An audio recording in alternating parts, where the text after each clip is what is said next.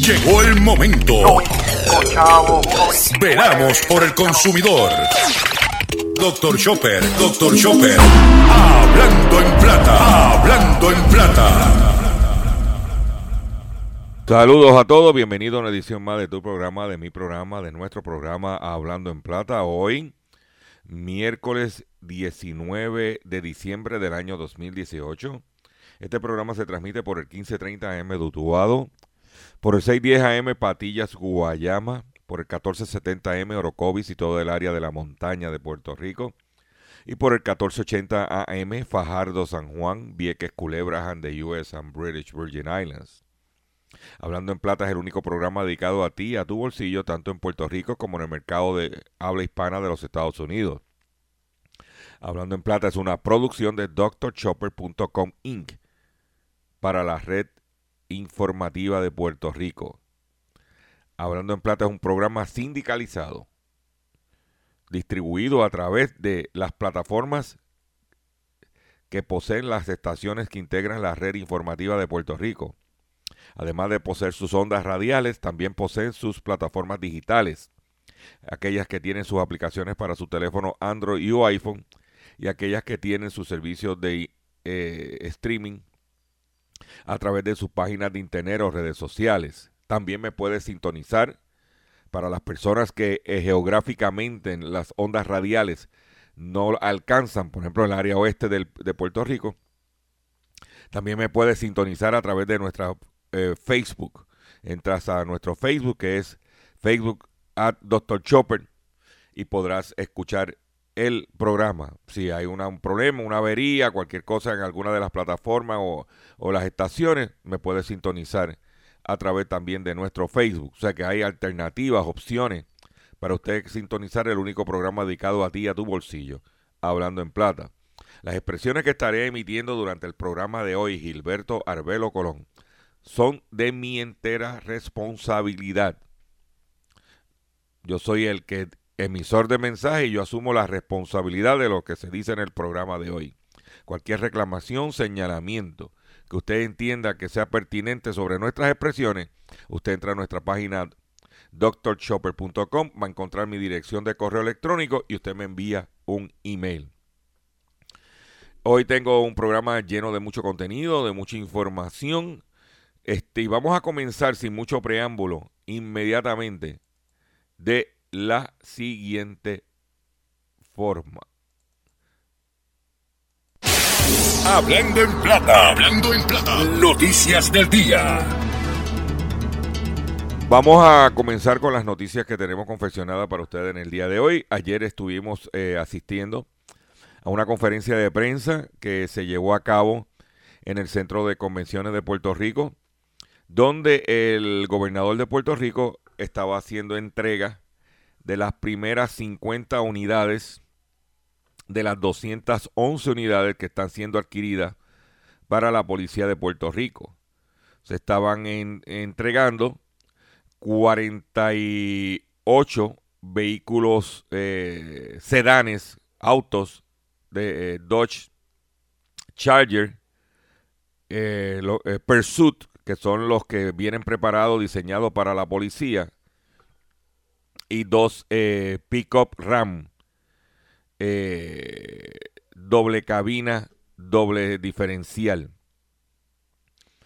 Eh, como parte del el reemplazo de la flota de la policía. la problemática que tiene la policía es que posee sobre 2.000 vehículos de motor, autos, no estamos hablando de motoras, sino vehículos como, como autos, de los Crown Victoria, por para darte ejemplo, que tienen eh, más de entre 100 mil y 200 mil millas, la policía necesita eh, ir eh, sustituyendo o reemplazando esas unidades para poder a, un ritmo de, de 400 al año mínimo. Y pues este año pues solamente van a tener 211. son vehículos de alta tecnología, nosotros vimos los vehículos, inclusive entendíamos que era mucho, mucho carro eh, para, eh, por donde se iba a utilizar, porque eso eran patrullas del área urbanas y los vehículos esos son eh, ocho cilindros que son los que se usan en, autopistas, en carreteras. Pero eso es lo que hay. Eh, y estuvimos cubriendo esa conferencia de prensa, preguntamos sobre el mantenimiento de ese vehículo, porque muchas veces pues, se compran y el mantenimiento, eh, como parte de la garantía del manufacturero, le incluyeron cambios de aceite y filtro, rotación de goma, o sea que básicamente, pues por lo menos esa parte, claro, tú sabes que esos carros no descansan, esos vehículos están dando paleta 24/7 prácticamente. Pero por lo menos, ya que no le dan este pensión, ya que le están quitando beneficio a la policía, por lo menos que el policía esté trabajando en un vehículo digno este, para poder llevar a cabo sus funciones. Eh, por otro lado, en dicha conferencia de prensa le preguntamos al gobernador sobre qué estrategia estaba preparándose para atender el posible cierre del gobierno de los Estados Unidos. Eh, inclusive le preguntamos sobre el Farm Bill, porque hay que el Farm Bill es lo que está creando todo este tranque. El Farm Bill, es, como he explicado anteriormente, es el proyecto de ley donde todas esas cosas como las peleas de gallo, los cupones de alimento, todo eso lo han metido en ese, en ese, en ese paquete, lo han empaquetado en el Farm Bill. Si Trump, debido a que no, le no están los 5 mil millones de dólares que él quiere para el muro, no están incluidos, él pudiera vetar el Farm Bill hasta que no le den el dinero. Y entonces, pues por ahí se cae todo eso. El gobernador dijo que no, que eso estaba ya aprobado lo que pasa es lo siguiente, como funciona e, el Farm Bill, se hacen apropiaciones. Apropiaciones son proyectos legislativos independientes, pero todo, en vez de estar Trump firmando 300 proyectos de ley, como tiene, todo se mete en lo que se llama, en un paquete que se llama el Farm Bill. Anoche ya Trump estaba dando reversa eh, porque él sabe que el cierre del gobierno le perjudicaría a él según los eh, sondeos que hay en los Estados Unidos. Y entonces pues está ya como, pero está tratando de buscar 1.5 billones de dólares para empezar a hacer el muro. Por otro lado, los demócratas no le quieren dar ese dinero. Eh, lo que hay dos alternativas. O que cierren el gobierno, ¿ok? O si no lo cierran, extender el presupuesto actual hasta febrero. ¿Ok? Para que le dé tiempo al nuevo Congreso que entra en 3 de enero, los demócratas, y eh, puedan atender la situación. ¿Ok? Pero esos son los dos escenarios que hay en este momento. Eh, si no se aprueba el Farm Bills, pues todavía la legislación, eh, los gallos están vivos, como dicen por ahí vamos, eh, tendrían que esperar entonces a febrero que entre el nuevo Congreso, se hagan los ajustes y por ahí entendemos que puede haber, dice por ahí como por ahí hay jueyes. Por otro lado, todo esto ha causado, toda esta incertidumbre ha causado que la bolsa de valores de los Estados Unidos se caiga, cual en mi carácter personal, yo Gilberto Arbelo Colón no tengo acciones en ningún sitio, pues a mí no me perjudica. Pero sí me beneficia, como te beneficia a ti que me estás sintonizando, la dramática caída que experimentó el barril de petróleo ayer en el mercado mundial. El barril de petróleo de West Texas Intermediate, que es nuestro mercado de referencia, ayer bajó sobre 3 dólares para una cotización de, de 46 eh, dólares con 24 centavos. El barril de petróleo bajó ayer 3 dólares y algo. Yo sé que cotizó, cerró el mercado a, la, a 46 dólares con 24 centavos. Tan pronto bajó el barril de petróleo y cerró el mercado y esa reducción dramática, nosotros hicimos un Twitter informándoselo a los consumidores. Si usted quiere mantenerse al día de lo que está pasando, se registre en mi Twitter, eh, Twitter a Dr. Chopper .com. emitimos un tweet donde le dijimos a los consumidores directos de que el mercado había cerrado y que la caída a 46 dólares el barril de petróleo, la gasolina bajó centavo y medio, más lo que había bajado en días anteriores, en dos días bajó dos centavos el litro. Que queremos verlo en la bomba. Más adelante voy a dar unos detalles sobre esta información, pero es una información muy importante para los consumidores en este momento. El gas licuado de petróleo eh, bajó por debajo de los 70 centavos, 69 algo, 69.8, eh, por debajo de los 70 centavos. Bajó el galón del gas licuado también en el mercado de referencia. Y también emitimos un tweet al respecto. Si usted quiere estar al tanto de lo que estamos eh, haciendo, usted regístrese en nuestro Twitter, porque yo tan pronto encuentro algo así, lo envío, no tengo que esperar al otro día del programa, le tiro la notificación y cuando estoy en la calle y consigo alguna oferta extraordinaria, también lo tiro por ahí. O sea que muy pendiente a nuestras redes sociales sobre ese tipo de información. También ayer se divulgó un proyecto, o sea, una investigación de donde eh, este estudio se llevó a cabo por, eh, eh, por el profesor, profesor y economista José Caraballo Cueto de la Universidad de Puerto Rico en Calley donde, eh, según el estudio, eh, indica que las cadenas locales venden más barato que las multinacionales. Eh, fueron 15 estudiantes del Departamento de Administración de Empresas de la Universidad de Puerto Rico, recinto de Calle. Primero queremos felicitarlos por la iniciativa, que es importante. Este, y de que el Puerto Rico, eh, los, negocios locales venden más barato. Hay que ver en qué renglón.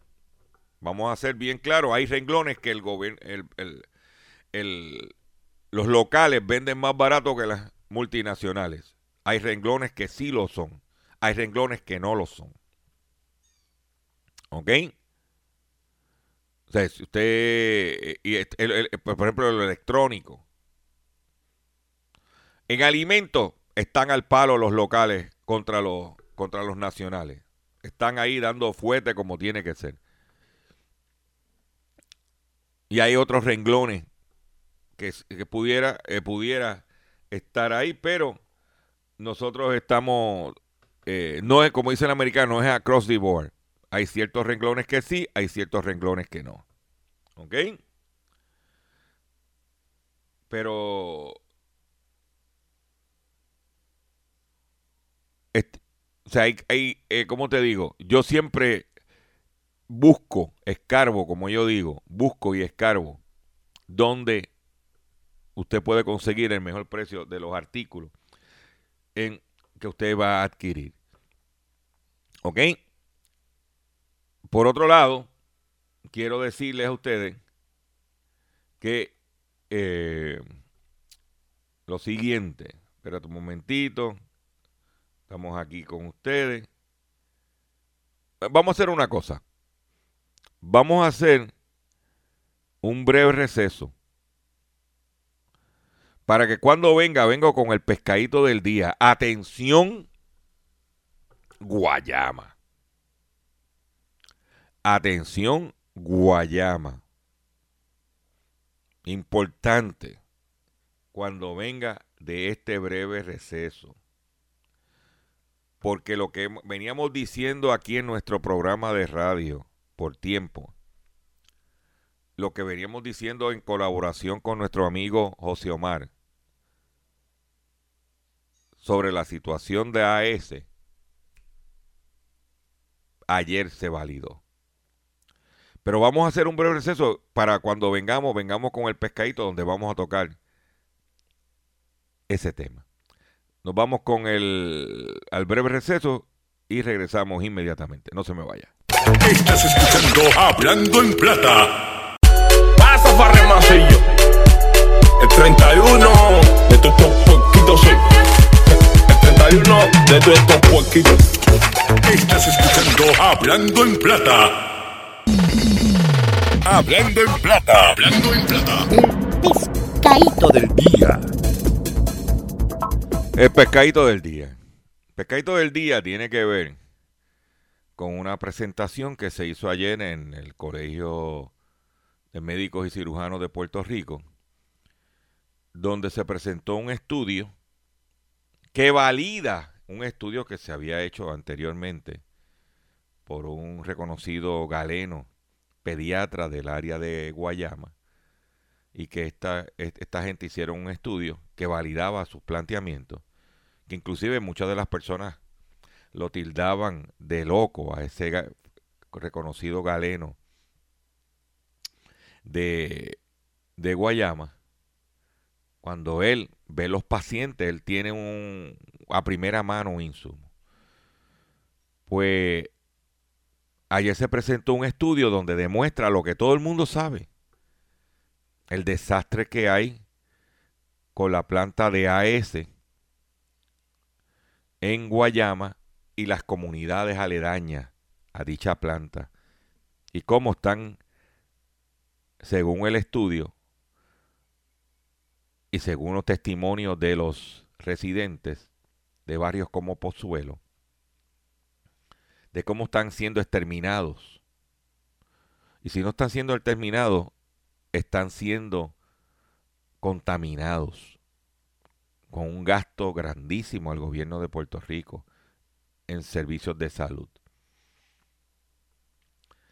En el AES aumenta la prevalencia de enfermedades crónicas en Guayama según estudio. La prevalencia de enfermedades crónicas incrementaron en los residentes de Miramar y Puerto de Jobos en Guayama según dos estudios relacionados al impacto a la salud pública causado por la operación de la compañía carbonera AS. El estudio fueron realizados por el Colegio de Médicos y Cirujanos de Puerto Rico y la Escuela de Salud Pública del Recinto de Ciencias Médicas de la Universidad de Puerto Rico, informaron en una conferencia de prensa. Eso no fue Chencho el Caricoltao que hizo el estudio. Son gente eh, seria, respetable, hicieron el estudio.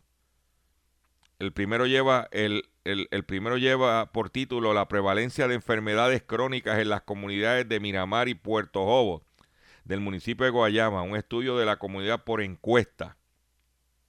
Este estudio halló que la prevalencia en todas las enfermedades crónicas encontradas durante el estudio de 2016 como respiratoria, cardiovasculares, diabetes, piel y cáncer se incrementaron, se incrementaron para el año 2018 ¿Ok? La explicación plausible fue la alta prevalencia de los... Eh, no, perdón, la investigación por encuesta fue realizada por estudiantes graduados de la Escuela Graduada de Salud Pública. El, el, segundo estudio y el más abarcador se titula Mortalidad y contaminación del aire en los municipios de Guayama y Fajardo un estudio ecológico de serie de tiempo. El estudio es un diseño epidemiológico. ¿Eh? Y estamos hablando de cómo están contaminando. Ahora, yo pregunto, yo me recuerdo que allá abajo en una estación de Guayama, un walkie-talkie que hay allí, a ese tenía un programa que se llamaba la, la hora tóxica, era que se llamaba. ¿Eh? Y que como había ese contratito, alegadamente no cubrían lo que estaba pasando en su comunidad. Míralo ahí. Míralo ahí. El alcalde de Guayama, mi amigo, Maestro Limpio, mejor conocido como Maestro Limpio, como Mr. Clean. Que se está hablando de, se hace una conferencia de prensa para hablar de su municipio, de lo que está pasando en su municipio, cómo le están matando a su gente. ¿Ha dicho algo? ¿Ha hecho unas declaraciones a favor o en contra? Porque él puede decir que ese estudio no tiene credibilidad tiene todo el derecho de decirlo. No ha dicho nada. ¿O es que está más preocupado por los posibles consecuencias, por las posibles alegadas consecuencias del caso de los muchachos de Guayama, de Batilla y eso, el de Horta y, y Mr. Hot Dog y toda esa gente. ¿Mm?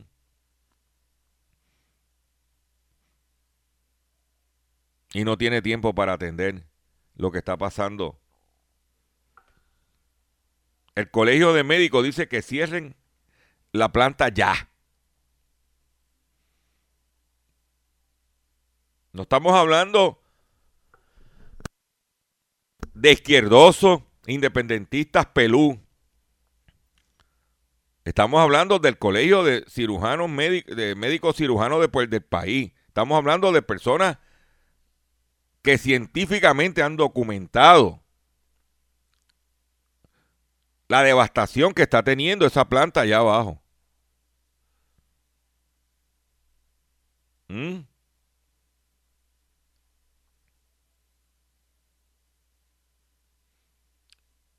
yo solamente pregunto.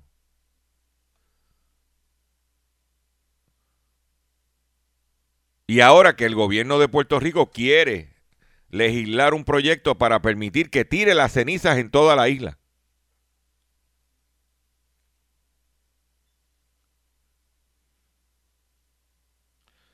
El Colegio de Cirujanos Dentistas, eh, dentistas de cirujanos, médicos cirujanos, perdón, recomendó lo siguiente como resultado de los hallazgos. Cerrar la planta a la mayor brevedad posible.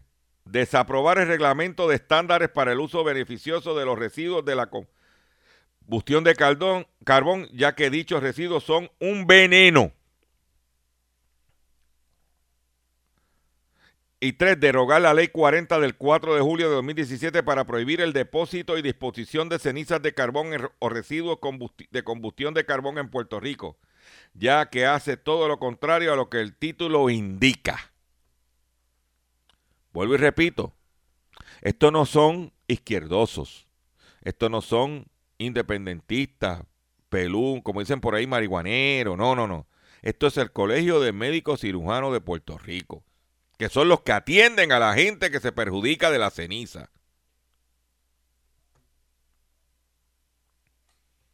Pero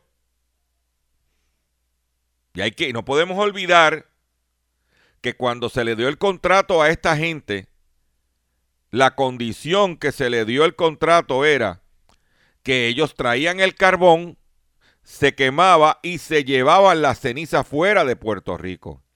No fue hasta que vino Alejandro García Padilla y le hizo una enmienda.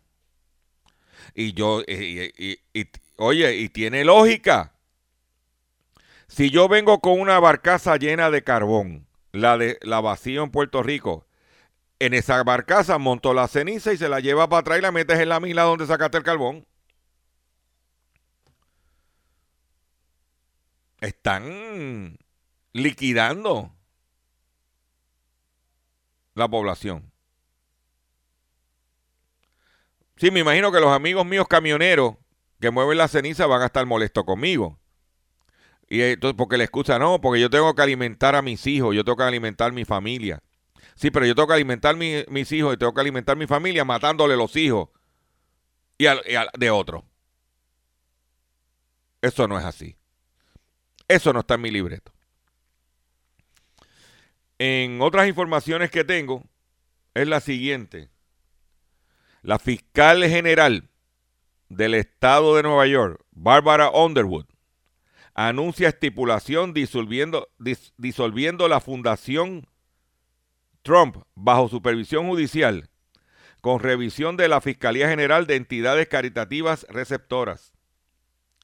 La fiscal general anunció en el día de ayer que luego de una decisión judicial a favor del fiscal general, la Fundación Trump ha firmado una estipulación acordando disolver, bajo supervisión judicial la fundación.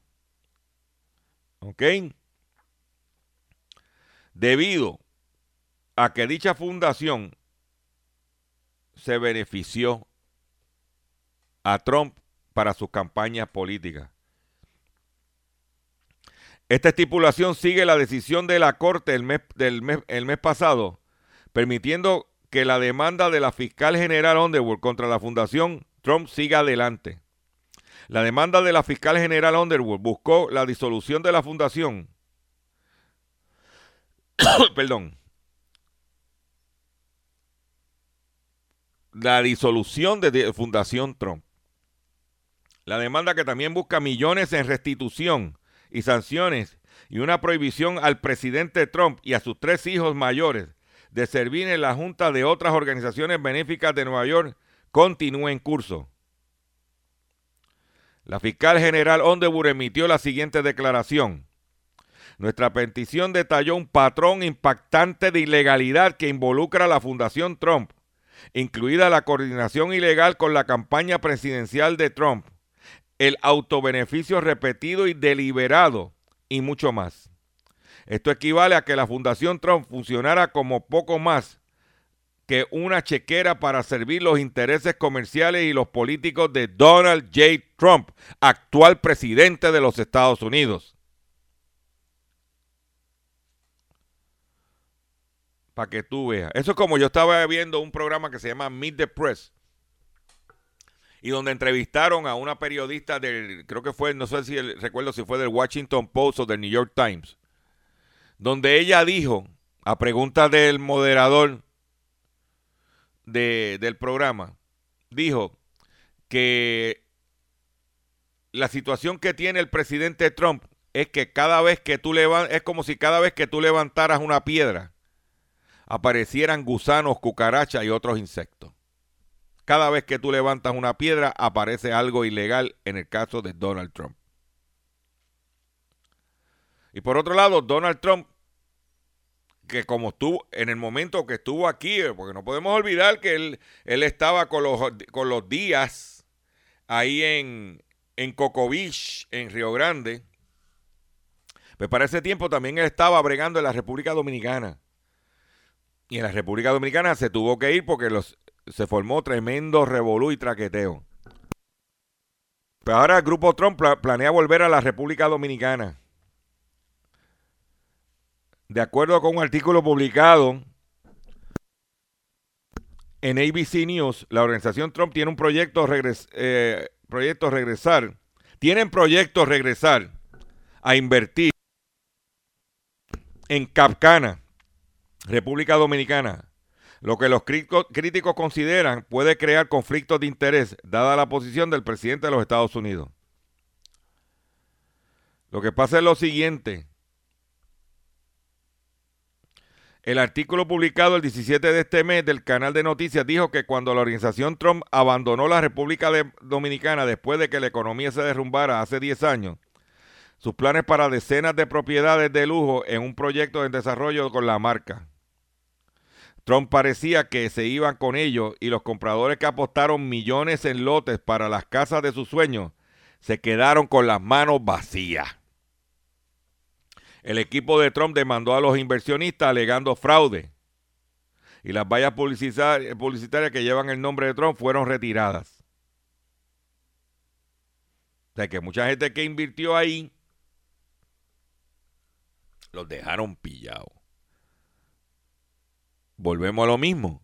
Cada vez que levantas una piedra eh, con Donald Trump, aparecen gusanos, cucarachas y otros insectos.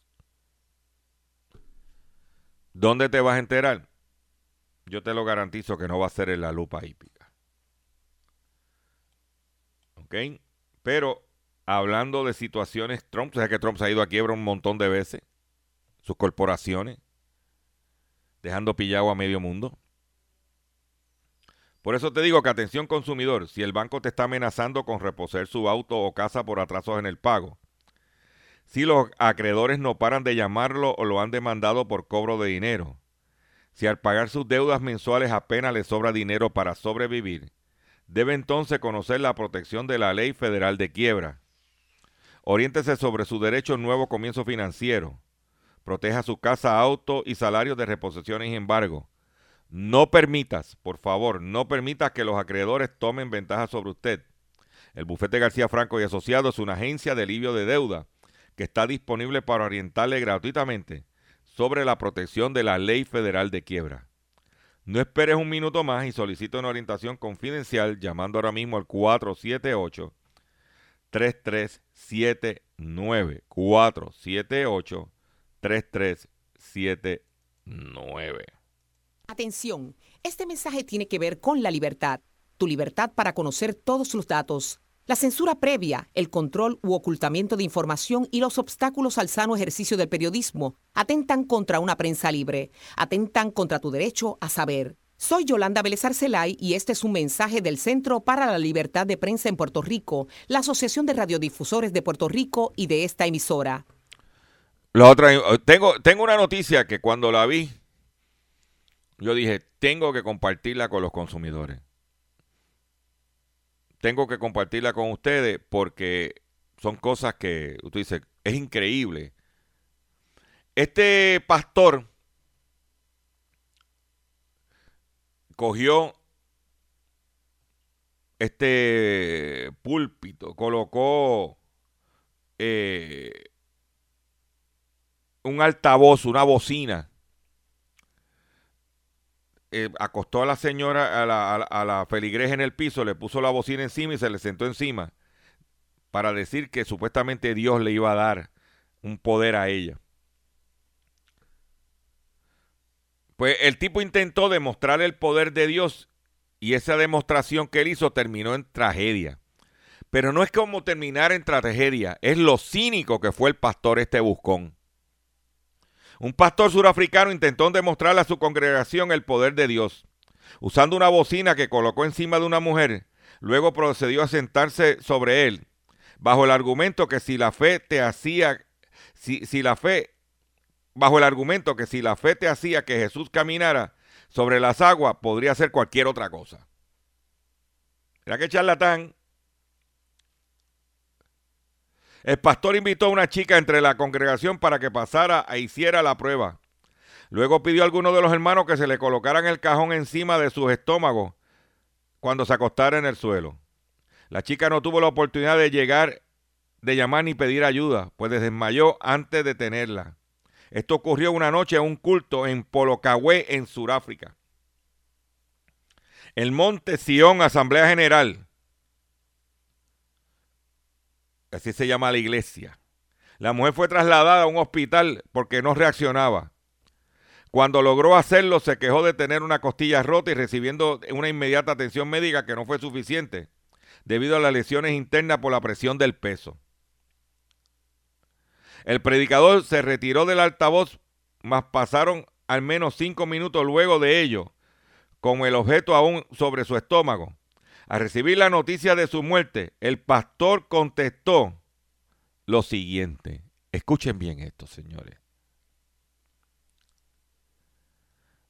El pastor contestó cuando se enteró que la mujer murió lo siguiente.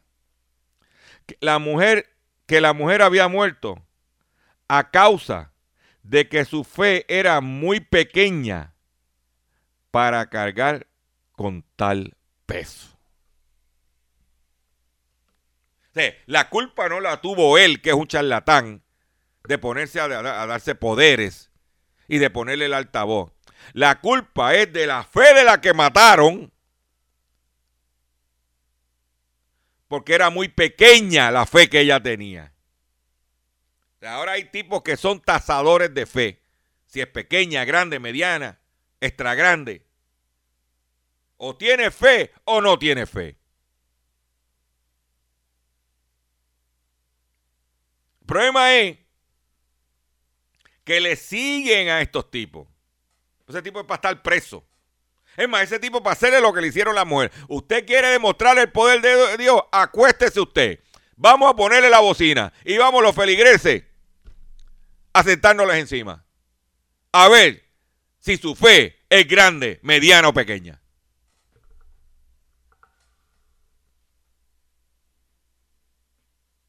¿Dónde te vas a enterar de eso? En Hablando en Plata. Hablando en otras informaciones que tengo para ustedes los consumidores. Usted sabe que nosotros llevamos aquí en este país quejándonos años de que el internet que nos proveen o que nos, que nos proveen no está de acuerdo con lo que nos anuncian que nos anuncian tantos gigas o tantos megas o tanto lo que sea y no nos dan eso. Y aquí no pasa nada. Pues usted sabe lo que pasó en la ciudad de Nueva York. Que una empresa que engañaba a los consumidores como nos engañan a nosotros aquí, va a tener que devolver 174 millones de dólares por engañar a los suscriptores de Internet.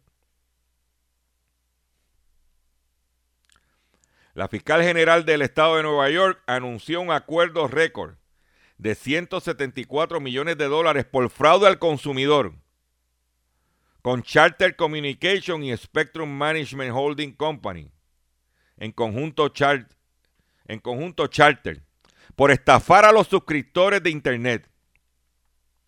Se estima que solo 62.5 millones en reembolso directo a los consumidores representan el pago más grande que se haya hecho a los consumidores por parte de un proveedor de servicios de Internet en la historia de los Estados Unidos. Y vamos a escuchar esto porque aquí sucede y aquí no pasa nada.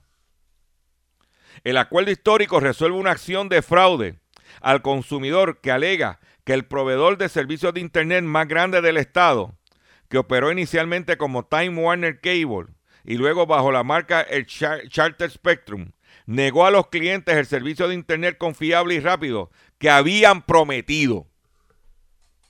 Y voy a volver a repetir este detalle.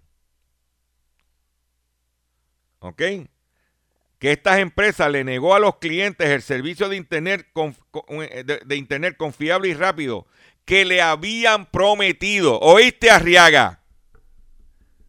Allá en, la red informativa. Este es el primer acuerdo resultante de, la importante investigación de la fiscal, de la Fiscalía General, sobre servicio de internet de banda ancha en el banda ancha en Nueva York. Este acuerdo debe servir como una llamada de atención. Escuchen bien esto. Este acuerdo debe servir, perdón, como una llamada de atención para cualquier compañía que sirviendo a los consumidores en Nueva York cumplir su promesa a pagar o pagar el servicio. No solo este es el mayor pago a los consumidores por parte de un proveedor de servicios de Internet, que devuelva decenas de millones de dólares a los neoyorquinos que fueron estafados y ofrece transmisión de canales adicionales y los canales premium como restitución, sino que también establece un nuevo estándar para los proveedores de Internet que deberían comercializar su servicio de manera justa. El acuerdo incluye una restitución directa, como dije, de 62 millones de dólares. Mm. Además del virtual acuerdo, se requiere que Charter implemente una serie de reformas comerciales y de mercadeo que establezcan, que establezcan precedentes, incluido el requisito de describir la velocidad de Internet como cableadas y, y de verificarlas mediante pruebas de velocidad regulares.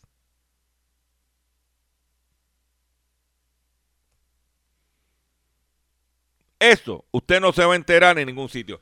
Eso es lo que hay que hacer aquí que te dicen que te ofrecen una cantidad y no, ni, ni el 10%. Pero no pasa nada. No pasa nada. Yo le invito a que entre a mi página doctorchopper.com y lea este artículo porque es extenso. Hay unos detalles, hay unas cláusulas que ellos, eh, como parte del acuerdo, y usted consumidor debiera informarse, educarse, porque nosotros necesitamos, y voy ahora a hacer un llamado a usted que me está sintonizando. Yo necesito que usted se, eduque, usted se oriente, porque nosotros vamos a tomar acción al respecto. Para el 2019 vamos a tomar acción. Ya hay un precedente, ya hay unos acuerdos, ya hay, como se llama, un marco para que se acabe el abuso que hay en Puerto Rico con los consumidores y el servicio de Internet que se le está proveyendo. Y como aquí todo lo que hacen en el norte es bueno, ya está hecho. Y usted vaya documentando Luego más adelante le vamos a explicar qué cosita usted debe hacer para ir documentando si usted está recibiendo lo que debe recibir o no. Pero ya se acabó la uso. Voy a hacer un breve receso y cuando venga vengo con la parte final del programa de hoy, Hablando en Plata. Estás escuchando Hablando en Plata. Por puerco, Matías en la frente, nada por por puerco, porque eso es lo que se hace los puercos. Pasa farremacillo. Estás escuchando Hablando en Plata. Estás escuchando Hablando en Plata. Yo voy a compartir con ustedes una noticia que no es una noticia local, pero que no salió en ningún sitio en Puerto Rico. Salió en publicaciones internacionales. Y es que empresario, ¿usted sabía que Carmen Yulín se reunió con unos chinitos? No. Según el portal de noticias Prensa Latina, empresarios chinos se reúnen con alcaldesa puertorriqueña. Una delegación de empresarios de la República Popular China se reunió con la alcaldesa en el día de ayer, con la alcaldesa eh, de San Juan, Carmen Yulín Cruz, perdóname, el pasado lunes, el 17, interesada en producir en la capital, capital puertorriqueña energía eléctrica mediante desperdicios sólidos. Los empresarios chinos desean instalar en el vertedero de San Juan una planta generadora de energía eléctrica utilizando la basura con el propósito de proporcionar electricidad al área metropolitana capitalina. Esto beneficiaría el mayor centro comercial del país, Plaza Las Américas, y otros lugares de la zona que requieren un alto consumo de energía, ya que se estima que el kilovatio hora estaría al menos 4 centavos de dólar por debajo del precio de la Autoridad de Energía Eléctrica. El gobernador Ricardo Rosselló impulsa la privatización de la, AEE, lo que encarecerá aún más el coste de energía eléctrica en esta isla del Caribe bajo la, dominación colonial de los Estados Unidos. La delegación china que llegó el domingo a Puerto Rico tiene interés en establecer una alianza con el ayuntamiento de la capital, por lo que tuvo en horas de la tarde una serie de reuniones con la alcaldesa Cruz y sus asesores, según la agencia Internews Service que citó fuentes cercanas al ayuntamiento. Esta es la segunda ocasión que los empresarios asiáticos mantienen contacto directo con la administración capitalina con el objetivo de establecer en el vertedero de San Juan una planta de producción de electricidad mediante la utilización de basura, se dijo. Abordada al respecto, la alcaldesa dijo que va a escuchar las ofertas de los chinos, pero lo, por lo que nada pero por lo que nada podría adelantar. Ok, ok. Por otro lado, deuda por préstamos estudiantiles alcanza récord billonario en los Estados Unidos. La deuda por préstamos estudiantiles alcanzó un récord de casi 1.5 billones de dólares en noviembre pasado en Estados Unidos, donde algunas personas tienen dificultades para devolver el dinero recibido, informó Bloomberg. Ese nivel de deuda estudiantil es el más del doble de los 675 mil millones pendientes en junio del 2009, cuando terminó la recesión indicó la agencia tras realizar un análisis de datos relacionados con este indicador. Según el medio, para el grupo de jóvenes adultos que tomaron préstamo en el 2012, la deuda es un recordatorio particular crudo de la universidad, pues son esas personas las que han incumplido con las devoluciones a un ritmo más rápido que cualquier otro grupo desde el 2009. Y por eso nos quisieron subir la matrícula aquí y meter que los estudiantes cojan préstamos para que se unan a eso, los de aquí. ¿Eh? Muchos de los que tomaron préstamo en el 2012 tienen ahora 24 y 33 años, lo que significa que probablemente todavía estén al principio de sus carreras e ingresaron a la fuerza laboral cuando la tasa de desempleo era dos veces más alta de la actual. ¿Eh? Eso es lo que hay. Pero tengo otra información. Ayer estaba escuchando el noticiero de la red informativa de Puerto Rico, donde nuestro compañero José Raúl Arriaga entrevista al secretario de Agricultura sobre la situación del café en Puerto Rico, algo que también reseñamos nosotros en nuestro programa. y me, sorprendió las declaraciones del secretario de, de Agricultura cuando Arriaga le pregunta sobre la situación de cómo el consumidor va a saber si el café es puertorriqueño o no y por qué no lo ponen en el empaque. Él le dice a Arriaga, en sus declaraciones que vamos a escuchar ahora, él le dice a Arriaga que como esto es un commodity, pues no hay que estar rotulando. Le pregunta sobre el arroz. Y él dice, pues la gente no sabe ni de dónde es el arroz que se consume cuando es responsabilidad de él saber lo que se está consumiendo de esos commodities. Que lo del café, ah, que dice, eh, aquí se, produce, eh, se están produciendo 20 mil quintales. Y Arriaga le pregunta, ¿y de quién, eh, quiénes caficultores tienen ese café que se está, o sea, qué marca?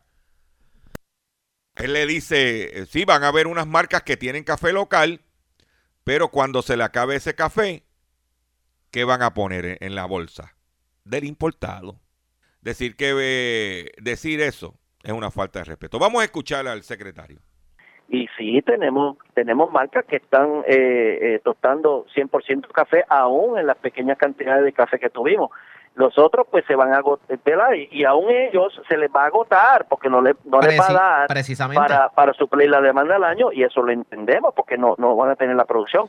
Pero de si, el, si la aseveración es de que si no hay agricultores, eh, torrefactores que estén tostando café eh, completamente de Puerto Rico, sí lo hay, claro que lo hay. y, en este, y en este caso, tal vez... Eh, pues obviamente el cuestionamiento viene porque, por ejemplo, distinto al arroz o distinto a las viandas, no existe una denominación de origen en el empaque del café. Por ejemplo, uno sabe que el arroz viene de Estados Unidos o puede venir de China. Uno sabe que cuando uno va a un supermercado, uno sabe si, si la batata viene de República Dominicana o es de Puerto Rico, si la yautía viene de Nicaragua. Mira, no, Arriaga, el arroz viene aquí y dice eh, empacado procesado en Estados Unidos, pero a veces tú no sabes ni dónde viene. Puede venir de Vietnam, puede venir de cualquier otro país del mundo, no necesariamente en esa etiqueta se dice de dónde es la procedencia, porque esos son productos que se llaman commodities, vienen de cualquier parte del mundo. Este, el, el café que llega, eh, por ejemplo, el mercado comercial que llega a Estados Unidos, eh, llega de, de, de, Nicaragua, de, El Salvador, de Costa Rica, de México, y allá se procesa y se hacen marcas. no, no necesariamente en el mercado de commodities, de, ¿verdad? Este, eh, comercial, te dice de dónde viene eh, en todos los productos. Ahora, cuando tú llegas a lo que es especialidades, las especialidades o marcas registradas, sí ahí hay una regla distinta donde tú tienes que certificar la procedencia. Eso es lo que vamos a hacer ahora dentro de la iniciativa de recuperación del cafetal para el fortalecimiento de la industria. Ya en estos días tenemos la última reunión para presentar al Departamento de Estado las tres marcas de certificación de café, que va a ser el, el café premium, eh, el café de, eh, de exportación, ¿verdad? Eh, eh, el, el, de mejor calidad, y uno que va a llevar solamente una certificación de que el café fue elaborado en Puerto Rico. Así que ya estamos trabajando con eso, ya estamos en la etapa final para aquellos tostadores que van a querer sacar esa muestra, esos cafés eh, con certificación, y no es denominación de origen, porque en Puerto Rico no se usa denominación de origen, ¿verdad? Sino procedencia, de dónde vino la finca, pues que sí se pueda eh, reconocer e identificar eso y eso tiene un valor añadido, ¿verdad? Eso tiene un, valor para ese mercado que paga un poco más por ese producto. Acaban de escuchar lo que las declaraciones del secretario. Mire, en Puerto Rico si usted compra café Bustelo, café Pilón, Nescafé, todos estos cafés, en el empaque dice la procedencia del café. ¿Por qué no quieren decir que el café que nos estamos tomando es mexicano?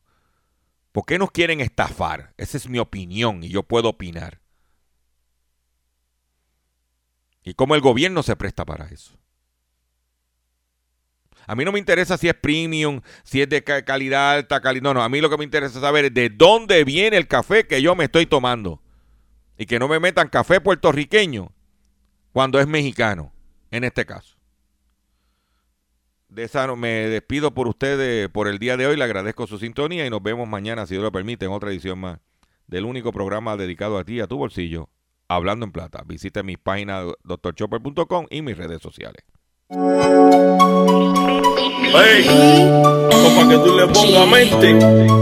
Que tú le pongas